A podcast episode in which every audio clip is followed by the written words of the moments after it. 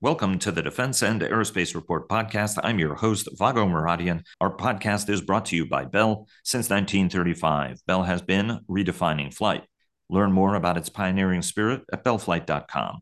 The budget outlook remains cloudy as a handful of Republicans join Democrats to vote against the deal proposed by House Speaker Kevin McCarthy, raising the prospects of a government shutdown. This as the Senate circumvents Alabama Senator Tommy Tuberville's blanket hold on military promotions, individually confirming General C.Q. Brown as the next chairman of the Joint Chiefs of Staff, as well as the chiefs of the Air Force, Army, Navy, and Marine Corps as Ukrainian President Volodymyr Zelensky pleads for more help from the podium of the United Nations and in Washington, three nations critical to the war effort, Poland, Hungary, and Slovakia, have said that their support for Kiev is contingent on Ukraine stopping exporting grain that is hurting their farmers. China's defense minister joins a growing list of top officials that have disappeared. And as China's economy weakens, Beijing has stepped up intrusions into Taiwanese airspace. Joining us today to review the week in Washington and around the world are Dr. Patrick Cronin, the Asia Pacific Security Chair at the Hudson Institute think tank, Michael Herson, the president of American Defense International, one of Washington's top defense and aerospace lobbying firms, former Pentagon Europe chief Jim Townsend, who is now with the Center for a New American Security and the co host of the Brussels Sprouts podcast, the must for anybody interested in the transatlantic relationship, and former Pentagon Comptroller Dr. Dov Zakheim, who counts the Center for Strategic and International Studies among his many affiliations. Everybody, uh, welcome back. Uh, and Michael, Shana Tova, Happy New Year. Uh, it is, uh, hopefully, we're going to start this year off better uh, and it will end better uh, than uh, last year. Um, start us off, Michael, on two massive defeats for the speaker this week. Um, while Democrats are urging him to work with them to pass a budget, everybody acknowledges that that's not going to happen because all it takes is one Republican um, to try to force him uh, from office. Where are we on appropriations? Where are we on authorizations? Uh, and I'm going to allow both you and Dov to do a lot of I told you so, because if I recall correctly, you've been saying that this is what's going to happen all the way back in January. More reasons for people uh, to be listening to this program and to be talking to you there. Uh, thank you. Put put that on the table. uh, so uh, so look, I think it's it would be helpful to to walk through what happened this week and to see where we are uh, right now. So I think you know so on Sunday night. Uh, members of the Freedom Caucus in the House and the Republican Main Street Caucus, which they consider themselves about the pragmatic conservative group, and they have a, a little over 70 members. So they reached a deal uh, Sunday night on a proposed uh, CR for 30 days. Uh, and, and that deal was backed by the Heritage Foundation.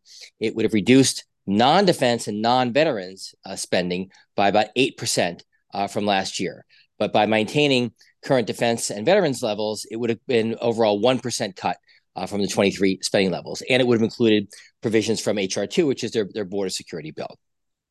Uh, almost immediately on Monday, people came out criticizing it. Uh, Victoria Spartz from Indiana came out lashing out against McCarthy, saying he's a weak speaker. Uh, most notably, Anna Paulina Luna, who's a congresswoman from Florida, had just given birth and was recovering from an infection. And she came out saying, I will get an airplane to come to DC to vote against uh, this CR. And you know, looming behind all this, you know, too, is that is that threat of a motion to vacate if McCarthy passes uh, gets Democratic support for a CR. And Matt Gaetz apparently has been leaving copies of a motion to vacate the speaker in men's rooms around Capitol Hill, hoping uh, and and worked that people will pick to find them and give them to the press and and uh, and write about it. Uh, and Congressman Ken Buck really put McCarthy's situation out there perfectly on Monday. He said the thing that would force a motion to vacate is if McCarthy has to rely on Democratic votes to pass the CR. And I don't think a motion to vacate has legs until Kevin relies on Democrats. But then he said, I don't see how we pass a CR without Democratic votes. So that's the box that he found himself in.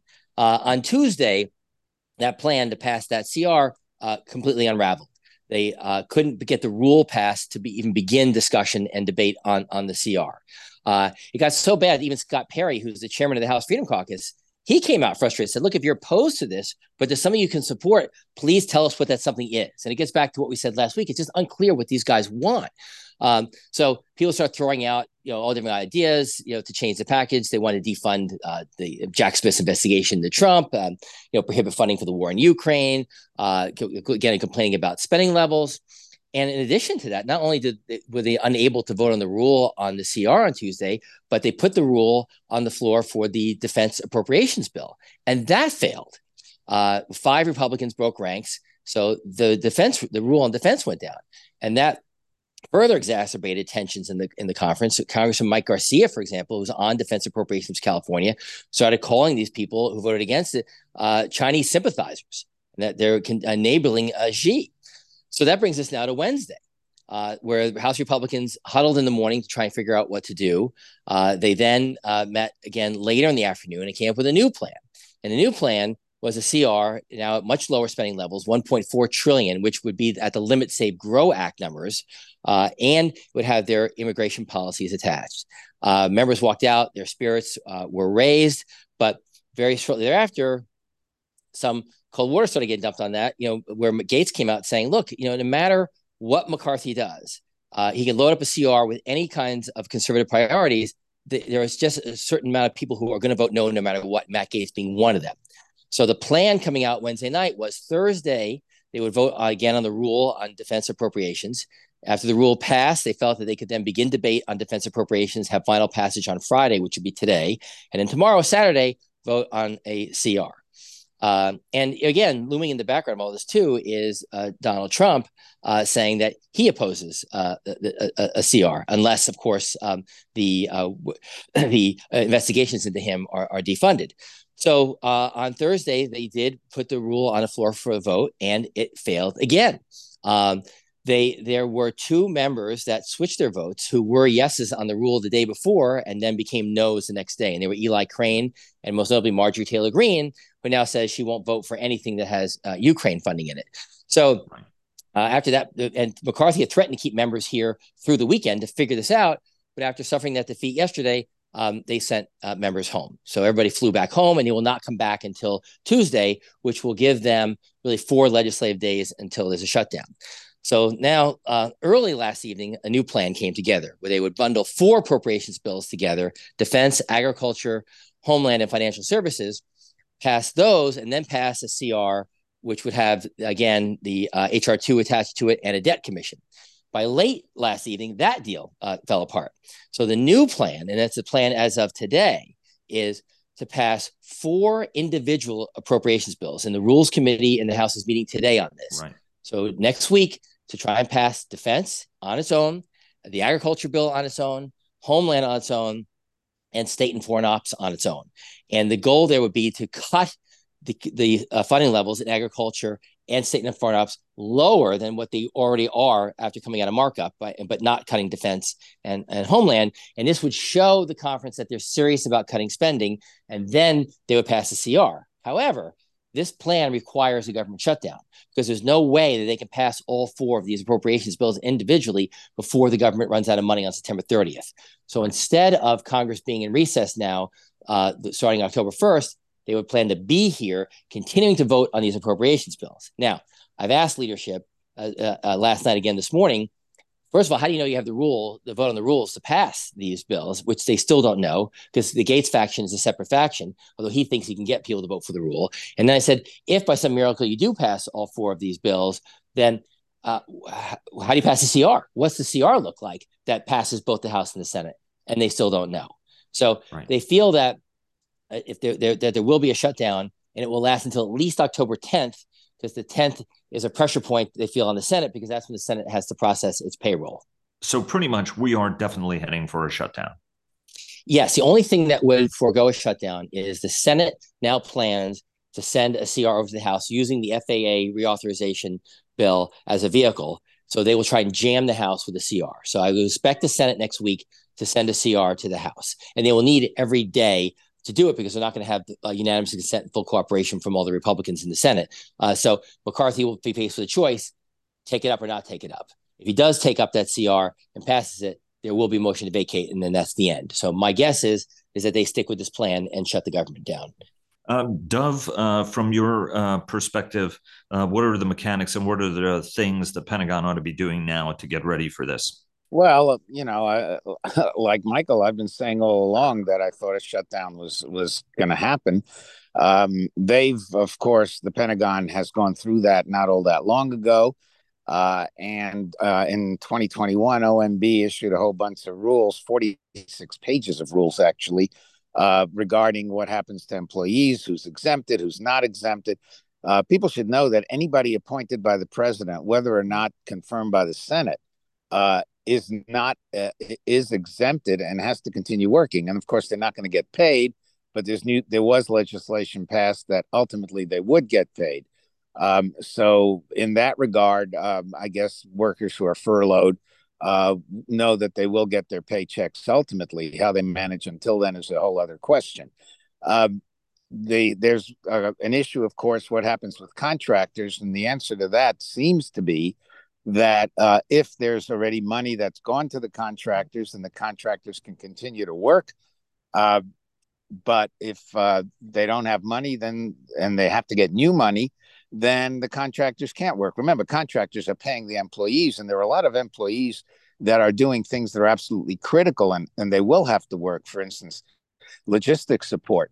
Um, this is all done by contractors. Otherwise, the military doesn't get meals, uh, for example. Um, and so, uh, if there's money there, then that continues. Maybe it even continues if there's no money there.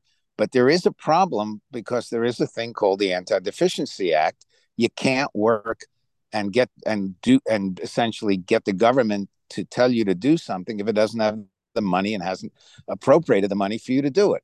So that's going to get tricky as well. And it depends really how long this uh, shutdown will go on. Uh, my sense is that it's not going to go on very long because there'll be a lot of finger pointing. Uh, and it may well be that at the end of the day, McCarthy will decide he's going to be like that old British Prime Minister, Ramsay MacDonald, who decided to throw his lot in with the conservatives to stay prime minister. It was the end of his career, but he stayed prime minister. And maybe ultimately McCarthy will do that, go with the Democrats, uh, say he's doing it for the country, say he's fallen on his sword to do it for the country, and hopefully he gets a chapter in Profiles in Courage, edition two from your mouth to God's ears, Dov, because I know that you have a special conduit uh, to the uh, Almighty. Uh, Jim, very quickly, let me uh, bring you in on what happens to folks uh, in the ranks, because unfortunately, you had to live through this probably more than anybody else on this call. Well, it's a terrible situation for the rank and file, and um, Dov mentioned part of it, which is uh, you know paychecks not showing up, or there being chaos, and you're not knowing when you're going to be able to make your mortgage payment or this type of thing.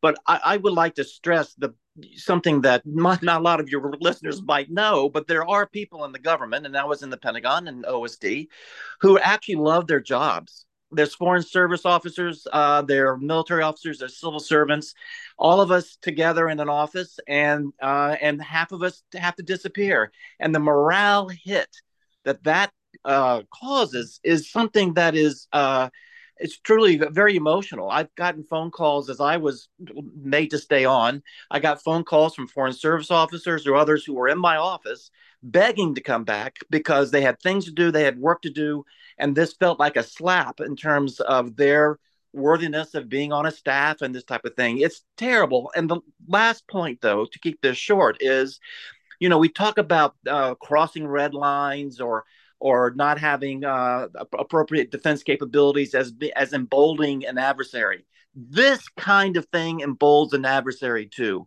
I cannot tell you how many European allies came up to me during these times with with a a sympathetic uh, look on their face saying what is wrong with you all and you have to sit there and and just pretend like well this is our democracy uh, and that's certainly someone like Putin or others right. that is emboldens them thinking that our democracy is weaker than it is or that it's imploding from within. Don't think that that doesn't happen in Moscow and Beijing and other places too. So this silliness has major ramifications with our adversaries uh, globally. I couldn't agree with you uh, more. In fact, Patrick, I wanted to get your sense. Uh, Air Force Secretary uh, Frank Kendall uh, told us in an interview that somebody on his staff had been mocked by a PLA uh, officer, you know, about the you know military holds and and how the, the system in the United States effectively doesn't work. I mean, taunted us. Uh, taunted uh, the person who was on his staff. How's Beijing looking at this, and how is Beijing spinning it? And I want to get, and then I'm going to get this conversation rolling, and we're going to go into a little bit more of a lightning round because it's a big week and we have a lot of stuff to do. I got to get Michael back on to talk about NDAA and the stuff with Menendez and uh, Ukraine aid as well before we get to the geostrategy of it. But go ahead, Patrick. Well, in the past, the Chinese have indeed mocked and taunted the United States for having an inferior system and chronic flaws that uh, are leading to its downfall. But uh, they've been relatively quiet lately, and that's partly because uh, China's facing its own economic and political turmoil. Um, and you can um, taunt U.S. officials for not being confirmed, but at least our officials are not disappearing. And uh, you know, it's it's it's looking rather careless in terms of the senior vetting process by Xi Jinping when he has to lose his foreign secretary and defense minister in very short order after he raised them up to that level. Um, so um, they were not in a strong position to criticize, but you can be sure that their foreign ministry and other elements will take advantage of any shutdown to uh, reaffirm their own confirmation bias that they have a superior system. Um, is did the meeting between Wang Yi, uh, unusual meeting between Wang Yi and Jake Sullivan in Malta of all places, is that helping change the vector of the relationship? And is this a case of sort of Washington gravitating toward Beijing, Beijing gravitating toward Washington because of Moscow? I don't want to overread this, right? But I mean, is there another reason potentially? Well, there are uh, some good reasons why China really needs some economic help, and that's why they've agreed, I think, to this economic uh, platform to explore what they can agree on by the time Xi and Biden meet in San Francisco at the APEC meeting. Um, and you know that's the the positive side of of U.S. China relations that they're uh, both sides are are very serious about keeping the economic and trade side at least um, somewhat stable. But the intensified uh, invective on uh, things like uh, support for Ukraine um, or Russia's support for North Korea uh, continue to be a very divisive issue with China. Um, and China is not losing any, uh, you know, any any time wasting uh, any time criticizing U.S. operations, U.S. sanctions, U.S. tech policy. Um, so there's it, it's a two sided game right now. But the good news is that despite those differences, China Jake Sullivan, Wang Yi have agreed that they really do need to step up preparations here as we're only a few weeks away from a potential summit meeting between Xi and Biden. Uh, a quick word from our sponsors. Bell sponsors our daily coverage. HII sponsors our global coverage. General Atomics Aeronautical Systems sponsors our strategy coverage. Ultra Intelligence and Communications sponsors our command and control coverage. GE Aerospace sponsors our naval coverage. And Spirit Aerosystems Defense and Space sponsored our coverage of the Air Force Association's Aerospace Cyber Conference and uh, Trade Show. Michael, I want to get back to you on uh, the NDA and and then we'll get to the Tuberville matter where I'm going to let Dov uh, give a little bit of "I told you so" uh, to that as well. But where are we on the National Defense Authorization Act? Yeah, I can be really quick on that. But before I comment on that, you know, Dov said something about McCarthy partnering with Dems, and I and I agree. But the problem for McCarthy to partner with Democrats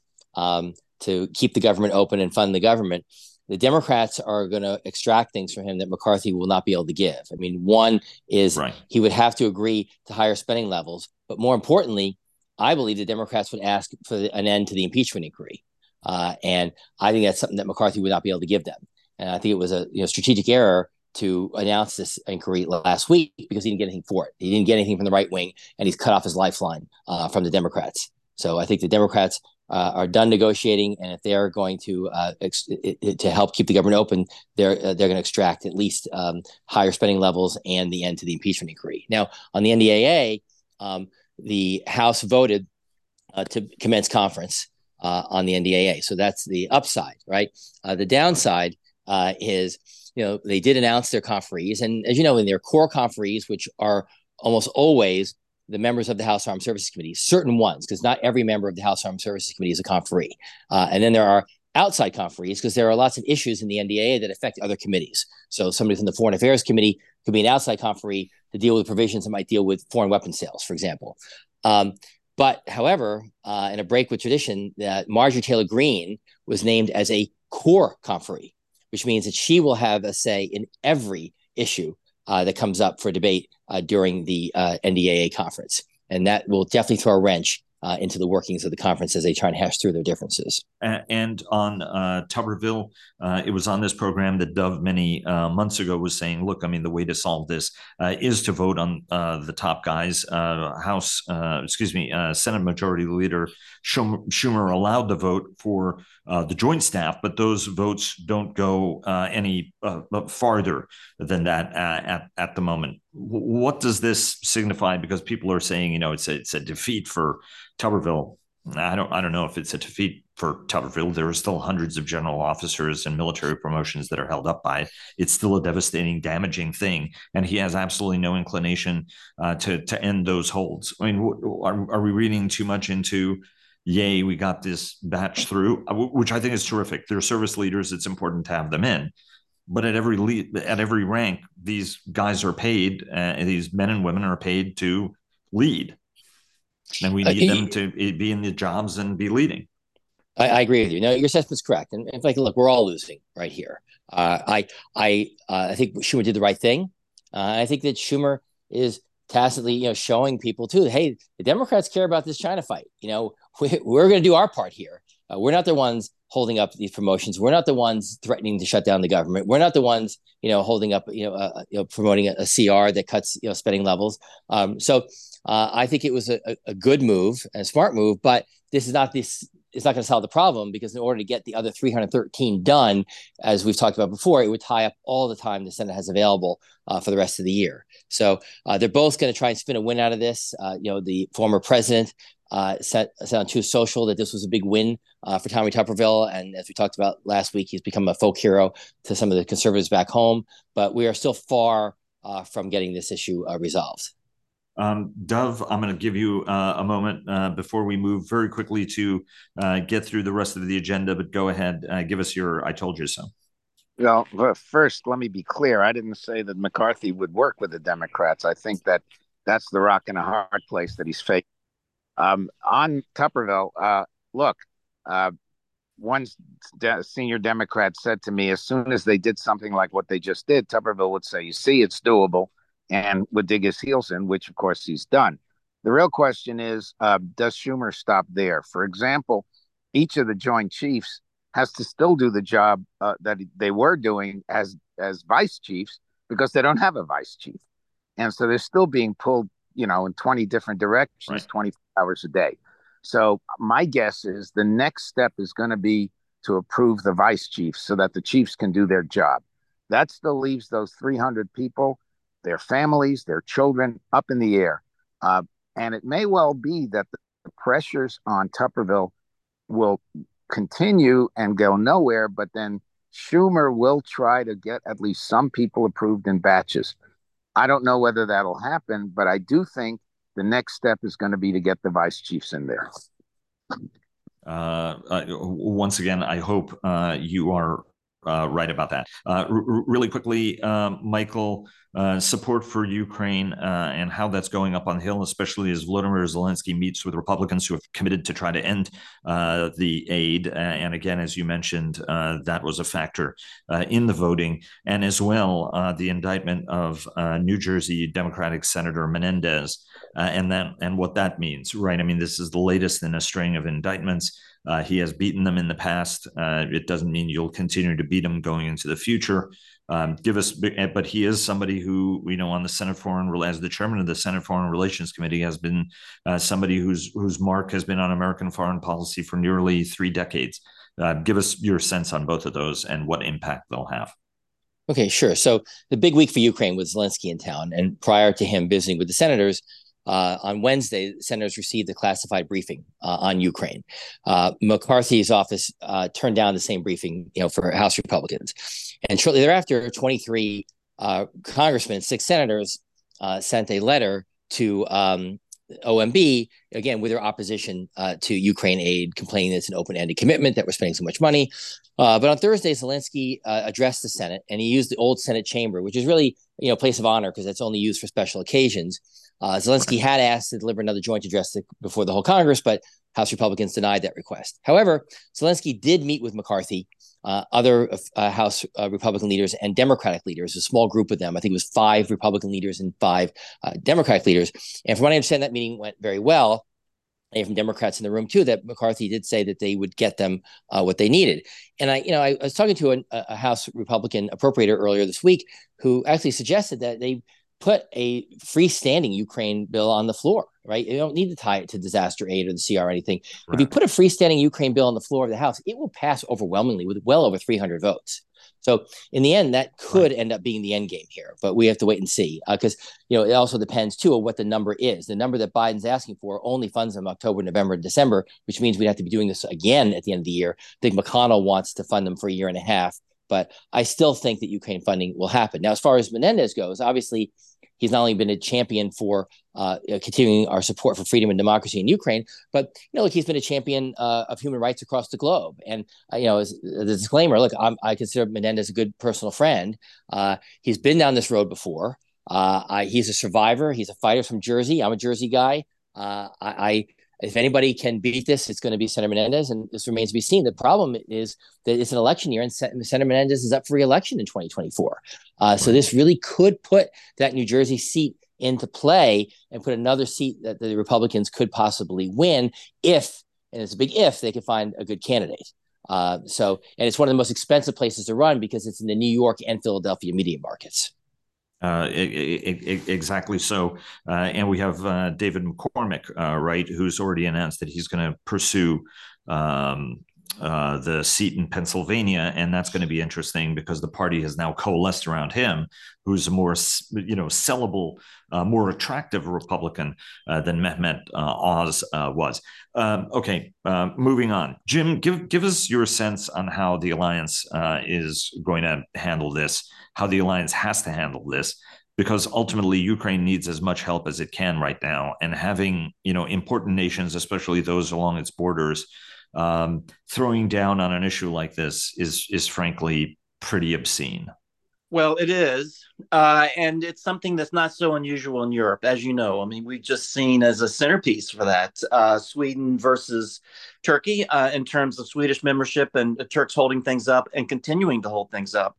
Uh, we see it in a, in a lot of um, in a lot of ways in Europe because it's European politics. It's how European nations deal with each other. Um, in the old days, they would go to war with each other. Now it's just sniping and uh, and these kinds of tactics, uh, and it doesn't. It's not a good look. And and and but it's something that you, you we have to work around. We have to deal with. It's not a good look over in the United States either. I mean, Michael did a great job and uh, and Dov laying out uh, the silliness uh, that that we, that we do here.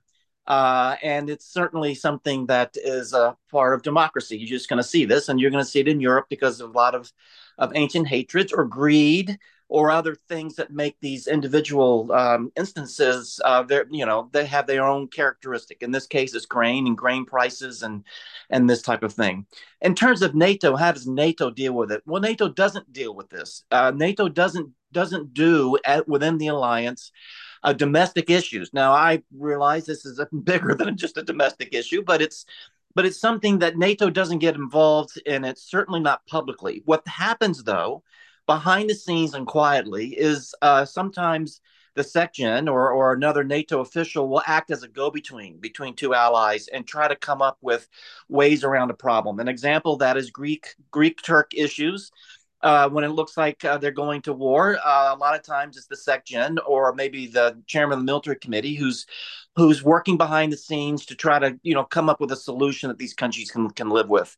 The EU does this too, but just in terms of NATO, this this can be effective, uh, and I would imagine right now that's probably happening. Uh, uh, because of Ukraine and the importance there. And so, so that's how NATO gets involved. It's not going to be public. It's not going to be punishment uh, publicly or this type of thing, or punish or punishment at all. What it is is very good diplomacy that happens behind the scenes there at NATO headquarters. I mean, is support for Ukraine ebbing from from your perspective? No, you know it's not. Uh, it's not ebbing in Europe, and and it's interesting. Um, we talked about this last weekend, and uh, uh, a few days ago, I was reading somewhere where that seems to be what others are saying as well. That that in fact, support for Ukraine uh, is stronger in uh, in most of Europe. Uh, than it is in the U.S. Now, I'll you know I'll say that you know, a lot of that's based on polling, is based on on things that are you know that rise and fall and you just can't you know nail yourself to the mast if you will uh, when it comes to polls and this type of thing. But i would say with all the countries uh, that i have been you know their their uh, representatives that i talk to every day uh, coming through washington and i'll be off to helsinki in a couple days at a conference and i'll talk to folks there. I i certainly pick up that there is not the kind of noise coming out of most of Europe that is coming out of the U.S. House of Representatives and the U.S. political mainstream. Uh, well, not even the mainstream, but out of the Republicans certainly. Uh, so, uh, so I think, in a general sense, uh, based on what I've heard, uh, I think, I think, I think the Europeans realize how much this matters to them. Um, and there's going to have their own peculiarities, whether it's Poland and the grain or uh, or Sweden and Turkey, whatever it might be, they're going to be those issues. And frankly, those issues embolden Putin too. Putin's hoping that he'll see more of that kind of thing as a representative of Europe going wobbly, but but it's not. It's representative of Europe being Europe. Uh, and I think overall they're they're still pretty strong behind Ukraine. And uh, when I get back from Finland, I'll let you know if that's what I found there as well um, it's it's certainly going to be very interesting uh, to hear. Uh, just a quick reminder to our audience to check out our weekly podcasts, Cavas Ships, hosted by our very own Chris Cavas and Chris Servello, and sponsored by HII, who clear the fog on naval and maritime matters.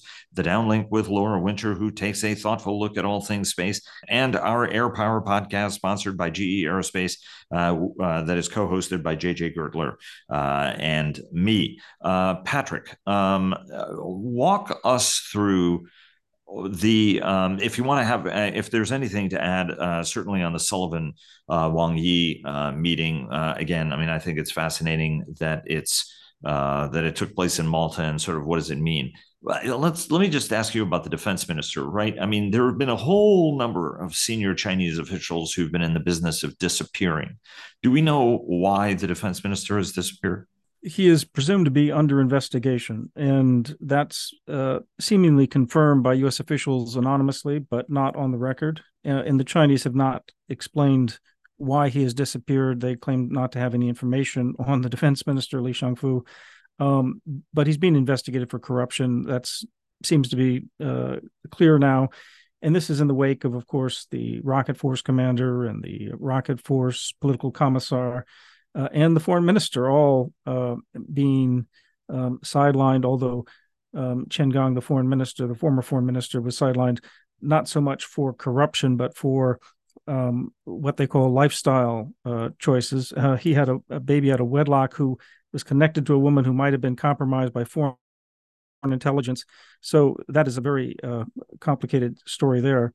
But the Chinese uh, losing their defense minister Li Shangfu after relatively recently being promoted um, is uh, again a real problem for the leadership trust um, for Xi Jinping. He cannot trust his his military um, if if his senior generals are are meant to be accelerating this combat readiness of the force by 2027, so that they're ready for a potential kinetic war. Um, and and yet he's having to uh, sack leaders for corruption um, it shows how endemic the corruption problem is in the Chinese military and in the government. It also shows how um, difficult it is for there to be strong trust between Xi Jinping and his uniformed officers. And I think that's um, maybe a benefit, but it also could have a dark side of uh, putting uh, less competent people in charge, um, inexperienced people, and suddenly uh, going into a, a crisis um, with inexperience could be could be more explosive still. Uh, and um, do you see any correlation with the worsening uh, Chinese economy and China's willingness to mount ever larger scale operations against Taiwan? I mean, the last couple of weeks have been pretty impressive in terms of uh, Chinese activity. There's a lot going on in different directions. I wouldn't uh, say that's the cause of the uh, accelerated demonstrations of encirclement around Taiwan, the fact that uh, this is this is has a natural outgrowth of increased PLA spending and exercising and wanting to tighten the tourniquet around Taiwan to show the Americans that they're not going to be able to resupply and come to the defense of Taiwan by making sure that they can totally encircle the island, uh, including the east coast, where uh, you know this has been the traditional place where Taiwan would would be able to hold and buy time. Um, and that's why you now see in this encirclement, Chinese talking about they're flying drones as well as these aircraft around the island uh, as they prepare for combat. Um, the United States now deploying two drone autonomous ships. Um, you know, talking about is the Taiwan, U.S. Others talking about uh, deploying many more drones. Um, the undersea warfare, uh, this whole theater undersea surveillance command that was unveiled, kind of renamed at Whidbey Island uh, in near Seattle in the uh, the overhaul of the integrated undersea surveillance system by the Navy. This all being sort of released in the press now as part of the uh, demonstration. The United States is is preparing to stop uh, potential invasion of Taiwan or blockade. And indeed, Assistant Secretary of Defense Ely Ratner, in testimony this week, talked about uh, a blockade around Taiwan would be a monster risk. And he then enumerated all the things the administration is doing um, to help make sure that deterrence holds. So there is a contest and a war of words and actions in terms of operations and maneuvers going on uh, throughout the region right now. But your question about is this related to the economic and political turmoil in China? Undoubtedly, it is related. Um, but uh, it would probably be going on even if it were not related um, it, it just creates even more uncertainty about whether China could miscalculate and do what Putin did in Ukraine, could absolutely miscalculate based on his own imperial delusions and thinking that we are weak. And if a government shutdown adds to that uh, sort of misperception, that could be very dangerous indeed. So, even though I don't think that's where Xi Jinping is right now, I think he's still trying these so called peacetime confrontation operations, what we call gray zone operations, um, uh-huh. to try to just demonstrate and intimidate Taiwan and to demonstrate that ultimately China will control what they claim to be theirs. Uh, and uh, how big is right? I mean, the administration has been working to try to de escalate. Are those efforts to try to de escalate working or are they a fool's errand as far as you're concerned right? I mean is china going to do what china does uh, anyway or uh, are are they actually listening to this right? I mean in terms of and and what kind of specific help do they want given how bad off their economy is right? I mean obviously there's got to be a quid pro quo in there. Hey we'll help you out. This is what we're willing to do. Here are the things we don't want to see you do either said or unsaid well, the guardrails discussion is still going nowhere, even though Li Shangfu was one of the obstacles to those high level discussions with Secretary Austin because Minister Li was sanctioned, and therefore the Chinese in protest were not going to have a high level meeting. Um, Li Shangfu having been sidelined, presumably that opens up the options for other officials to engage senior U.S. officials on military issues but they're not getting any priority right now from China. China's focused on the trade side um, and trying to get to uh, to San Francisco with at least some greater economic uh, predictability that the United States will not slap even more export restrictions, even though that's happening every day. There are new announcements out of the administration about um, new uh, restrictions on semiconductors, on other advanced technologies, and and the Chinese are pushing back uh, on these issues. So th- this is a, a, a fraught relationship, um, and it's not going to improve greatly. But yes, I mean Jake Sullivan and the president and the administration have uh, found at least uh, an opening with Beijing for uh, some kind of economic stability, and that's that's the hope. And yet things are fragmenting at the same time. So it's it's a contradiction. Um, but it's the best that we can do right now, which is to say that okay, we've got a a cold or a hot, you know a hot peace or a cold war uh, brewing, and indeed, I was just in Korea with um, former uh, uh, Chairman Mike um, Mullen, Admiral Mullen, and he talked about if we're not in a cold war, we are extremely close to one between U.S. and China. So there's this feeling that we are indeed at a fraught moment with the Chinese, but people still want economic ties. In big firms, even though they're mostly offshoring or friend shoring to Vietnam, to India, other places, they still want uh, those economic ties as well. So there's there is that economic interdependence that is still holding the the ground here, even while uh, people seem to be preparing more and more for military uh, action that could happen. Um, and the United States is determined to de- deter that from happening. China is determined to show that they could do it, and therefore um, uh, are doubling down on these issues. Meanwhile, Russia, of course, uh, is is doubling down in its own war and trying through North Korean munitions potentially to prolong its uh, its campaign there. They're talking about Belarus playing a niche role, maybe being the uh, sort of uh, transit point for North Korean arms. Kim Jong Un came back from his long trip to Russia and the Russian Far East and had a Politburo meeting um, to reaffirm the new momentum and direction comprehensively in terms of Russia North Korean relations. This gives North Korea more autonomy and independence. Um, but so far, visibly at least, the only thing we can see that North Korea's gained from Russia was a half a dozen or so uh, kamikaze uh, drones that uh, the governor from the Far East gave to Kim Jong un. There's more there, of course, uh, but they haven't yet shown their cards. And at the risk of the audience thinking I'm senile, because we did discuss this um, uh, a little bit of uh, some of the takeaways from your Seoul trip.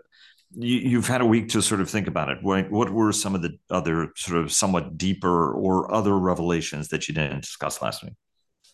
Well, uh, there were two big topics at the conference in Seoul. One of them was uh, indeed the North Korean relationship with Russia and what this portends.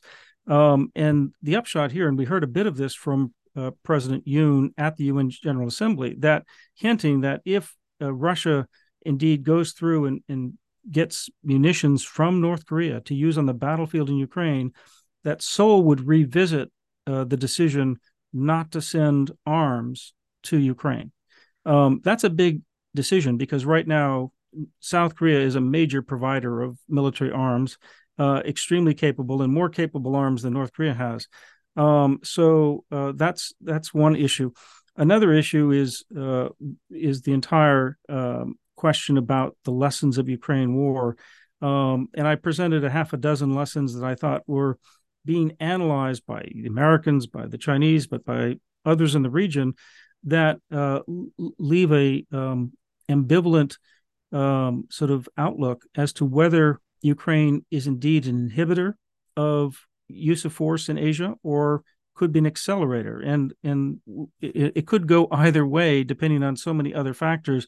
Because you can look at the Ukraine lessons and say, wow, what a setback for the mighty, once mighty Russian army. On the other hand, uh, Russia's persisting and not giving up, and trying to keep you know the facts on the ground that they changed from changing further. And the administration, you know, talking about how um, Ukraine has gained back more than half its territory. That's right. true, but that was mostly getting back long ago, not not recently. Um, so you know, w- remains to be seen.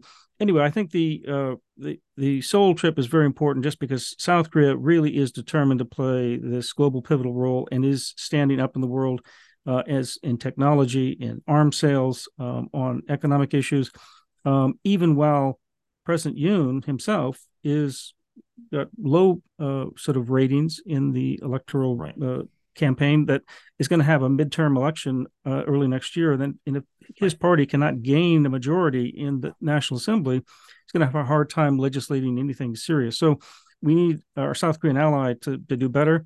They did also talk a lot about the Camp David agreement with Japan, U.S., and uh, South Korea, and they and, and that was important because here we were in South Korea talking about the importance of the Japanese in ways that we haven't seen before.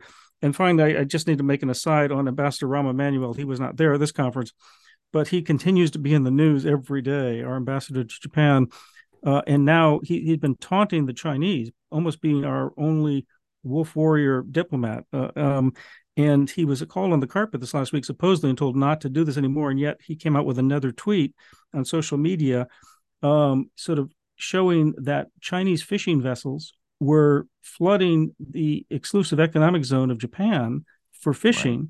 even though uh, China had banned any fishing of, uh, of, of in, in, Japanese exclusive economic zone because of protesting the so-called uh, radiation leak right. uh, in the waters. Anyway, uh, fascinating. Uh, absolutely. Um, we've got about uh, three minutes left. We have to go into a lightning round because there are two important questions I want to get Dov's take on. Uh, but we've also got breaking news. Go ahead, Michael. What uh, Kevin McCarthy doing right now, and why should we be worried? well, it's a evolving situation. So now McCarthy has announced that he is going to remove uh, the three hundred million dollars in the defense appropriations bill uh, that's there for training of Ukrainian soldiers. Uh, and uh, but you know this is a demand again from Marjorie Taylor Greene because uh, she had flipped her vote against the rule. So now this is a, their way of getting the bill passed. However, he is saying that they will hold a separate vote on this, and if there is a separate vote on it, as we mentioned earlier, I believe that will pass. So it's kind of a shell game that they're playing. Uh, very, very uh, interesting. Dov, uh, really quickly, uh, United States released $6 billion to get five Americans back. Now, that's in humanitarian aid, uh, not, you know, uh, military aid or, or anything else. But you wrote a piece in The Hill saying that it just makes everybody less safe and it's going to em- embolden more terrorism. Well, yes, because money is fungible. And the money that they spend about at least a billion dollars a year supporting Hezbollah, supporting Hamas, supporting the Houthis in Yemen, supporting even the underground movements in Saudi Arabia. And six billion means that they can divert some or all of it, which they would have spent on humanitarian activities, now are being covered by this deal. And they can, in turn, turn that money over to the various clients they've got in Iraq as well. So it's a big problem. And the, the ultimate problem is if things get worse in the Middle East, we're forced back in there, at least to send some more presence there, which we've already started to do. That's not what we should be doing right now, given everything we've just heard on this uh, podcast. Um, Netanyahu was in New York. He finally appears to have wangled an invitation to the White House sometime before the end of the year, but he's been met with demonstrations all over the country, wherever he's been. Uh, and at the same time, whilst the uh, Mohammed bin Salman of Saudi Arabia said they're moving ever closer to Israel, at the very same time, the Palestinians offered what they considered concessions, which includes turning over land currently under the Israeli military's control to the Palestinians. There's no way that uh, the right wing of Netanyahu's government is going to accept that. And there's no way that the Saudis will undermine the Palestinians on that point. So I'm not sure it's going to go very much further than it's already going, which is unofficial relations, business deals, overflights, whatever, but nothing formal. And by the way, that's how Israel and Iran operated under the Shah. I should also point out that Raisi, speaking in New York uh, at the United Nations, was was nothing if not uh, you know, saying that there will be retribution for Soleimani's murder. Uh, you know, so I mean, there's no softening at all by the Ayatollahs on this uh, first anniversary of uh, Mahsa Amini's. Um, um, you know, tragic uh, death, uh, where um, you know there was this hope, right? They're going to be tougher on the religious police. and what have you. Um, let me. And by the way, let, let me just add that the Israeli representative to the UN held up a picture of her while Raisi was speaking and was hauled out by UN security and then gave so many press conferences, so many interviews that he's highlighted the issue well beyond anything the Iranians would have wanted to see. Uh, exactly, uh, but you know that's uh, that uh, really was uh, one of those memorable UN moments. Uh, we've got about a minute left, Dov, and I want to get your sense on the situation in Nagorno Karabakh. Uh, there, uh, it appears as though the Armenian uh, enclave uh, has surrendered after having been blockaded. Uh, Russians not playing a role in it, and a, and a lightning Azerbaijani quote counter-terror operation that was nothing of the sort, and, and killed a couple of hundred people and injured several hundred more, including killed some Russian soldiers, in fact, who were in that peacekeeping detachment. Um, and and the Russians obviously doing nothing to protect Armenia proper because Azerbaijan has ar- occupied some Armenian uh, territory in this. Uh, I mean, ultimately, since 1945, we've been saying never again. And it doesn't really seem to be never again. You and I had these conversations uh, at Halifax and elsewhere uh, in the really one of the world's extraordinary security forums, the Halifax International Security Forum, uh, where you know Xinjiang was an issue and how Uyghurs were being treated, uh, and an ethnic uh, you know cleansing was being done in in that case. Um, I mean, what what's your sense on how all of this uh, plays out and its implications more broadly? Sure. Look, the bottom line is that the world, as you mentioned, the Uyghurs, they're also the Kurds, and the Armenians are part of that category. The world just doesn't care. And uh, it may well be that there'll be a rump Armenian state, like there's a rump Georgian state. But at the end of the day, um, the, everyone knows that when the Armenians were being slaughtered by the, in, in 1915 16, um, nobody in the world really raised lifted a finger, and and that's the problem when you have a small landlocked state. Um, at least they've got a state, uh, which is more than the Kurds can say, and certainly not the Uyghurs. Um, the world just isn't going to care, and Russia obviously is preoccupied with uh, bigger things. And so uh, they're clearly ready to sell Armenia down the drain, and that's what they're doing. Uh, and the unfortunate thing is, right? I mean, everybody needs Turkey. Uh, everybody, you know, certainly needs Azeri uh, energy now uh, and that gives them uh, leverage. And unfortunately, Israel is equipping Azerbaijan with the most capable weaponry that's allowing this, and Turkey is allowing this to happen. Very quickly, I neglected to ask Patrick, you get the last 30 seconds. Incredible row between Canada and India, Canada making the accusation that it was actually India that assassinated a Sikh uh, leader in the country. Obviously, the largest Sikh community outside India is in Canada. Um, the Canadians or the Indians are retaliating by saying, uh, "Indians, you know, it's time for you to leave Canada because you know you'll you'll be subjected to ethnic violence." Canadians are saying there's absolutely no indication of anybody uh, uh perpetrating anti-Indian violence, and Washington now is figuring out how to handle this as everybody else is because you know India is you know throwing Canadians out, you know, not issuing visas, what what have you. What, what, what does all of this mean, and where is it going? Because I don't think the Canadians would have made an accusation like this if there was not, unfortunately, something to it. Especially given the way the uh, current Indian administration has been behaving toward journalists, including my good friend Vivek Raghuvanshi, who uh, you know remains in prison as far as we can tell indeed the Canadian media uh, being told by the government that they had a thorough investigation and that there was signals intelligence from another Five Eyes member hinting that it was the United States. Uh, and that's why Jake Sullivan, the national security advisor, came out and said this was absolutely unacceptable. Uh, and we must have cooperation on an investigation. But um, India is doubling down on on sort of saying uh, Canada is the problem. They're now called Canada a terrorist haven. That's a phrase they've only used for Pakistan. So if this continues to escalate, um, it has not somehow found an off ramp.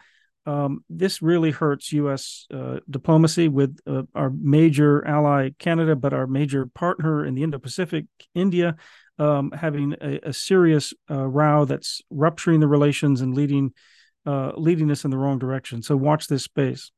Uh, and and Dov just pointed out that Harj Sajjan, uh, who was Canada's former defense minister and now emergency preparedness minister, is a Sikh Canadian, highly decorated soldier uh, and uh, police officer uh, who, before he began his career in politics, and somebody who Dov and I had many productive interactions with in in Halifax over over the years.